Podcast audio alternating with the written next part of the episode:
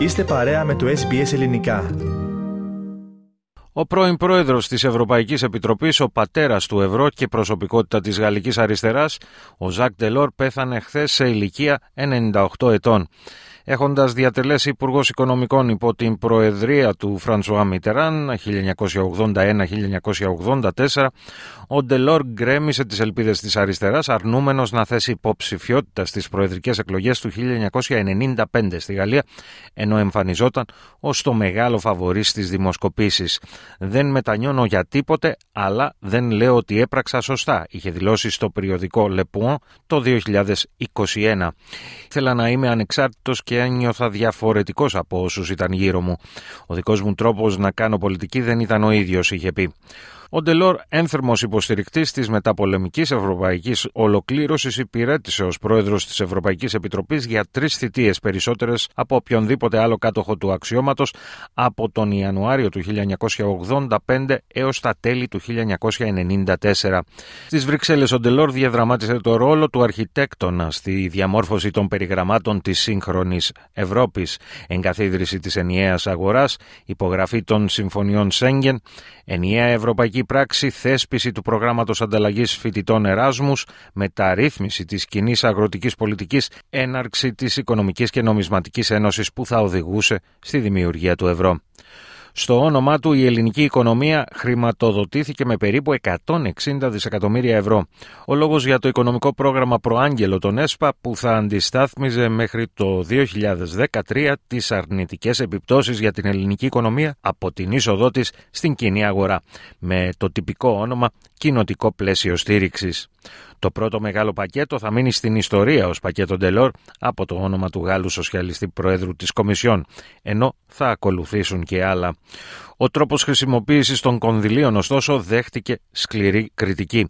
Πολλοί έκαναν λόγο για τεχνητή απορρόφηση των κονδυλίων που μπορούσαν να συντηρούν επιχειρήσεις και δραστηριότητες, αλλά δεν οδηγούσαν σε μια συνολικότερη διαδικασία παραγωγικής ανασυγκρότησης.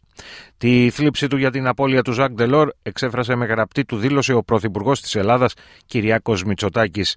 Η Ευρώπη αποχαιρετά έναν αληθινό προτεργάτη της ενότητάς της και η Ελλάδα έναν ειλικρινή φίλο, οι πρωτοβουλίες του οποίου βοήθησαν και τη δική της εθνική πρόοδο. Σε αντίθεση με τον Ζακ Ντελόρ, ένας από τους πλέον μισητούς Ευρωπαίους πολιτικούς για τους Έλληνες ήταν ο Βόλφκαν Σόιμπλε, ο οποίος έφυγε από τη ζωή την Τρίτη σε ηλικία 81 ετών. Ο ευληματικό χριστιανοδημοκράτης πολιτικός ήταν μέλος της Γερμανικής Βουλής για περισσότερα από 50 χρόνια, όπως επισημαίνεται σε δημοσίευμα του earthnews.gr. Βαθιά ευρωπαϊστής βοήθησε στη διαπραγμάτευση για την επανένωση της Γερμανίας το 1990, ενώ επέζησε από απόπειρα δολοφονίας, μένοντας όμως ανάπηρος. Υπέρμαχος της λιτότητας και της δημοσιονομικής πειθαρχίας ως Υπουργός Οικονομικών στην κυβέρνηση Μέρκελ, ήταν κεντρική φιγούρα στην προσπάθεια να βγει η Ευρωζώνη από την κρίση χρέους. Η ανάμειξή του στην ελληνική κρίση τον ανέδειξε σε βασικό πρωταγωνιστή της περίοδου των μνημονίων. Ο Σόιμπλε συνέδεσε το όνομά του με την Ελλάδα. Επιχείρησε επανειλημμένα να σπρώξει τη χώρα εκτός Ευρωζώνης, υιοθετώντας σκληρή γραμμή. Οι πρώην Υπουργοί Οικονομικών της περίοδου των μνημονίων, αλλά και οι πρώην Πρωθυπουργοί, έκαναν κρίσιμες διαπραγματεύσεις μαζί του. Θα μείνουν στην ιστορία οι δηλητηριώδεις ατάκες του για το ελληνικό ζήτημα. Όπως σημείωσε ο διοικητής της Τράπεζας της Ελλάδας και πρώην Υπουργός Οικονομικών Γιάννης Στουρνάρας, ο Σόιμπλε δεν ενδιαφέρθηκε για τις παράπλευρες απώλειες της αυστηρής δημοσιονομικής πολιτικής που ευαγγελιζόταν. Πίστεψε πάρα πολύ στη λιτότητα, χωρίς να κοιτάξει τις παράπλευρες συνέπειες της λιτότητας. Δεν έπαιξε το ρόλο που θα ανέμενα στην ελληνική κρίση.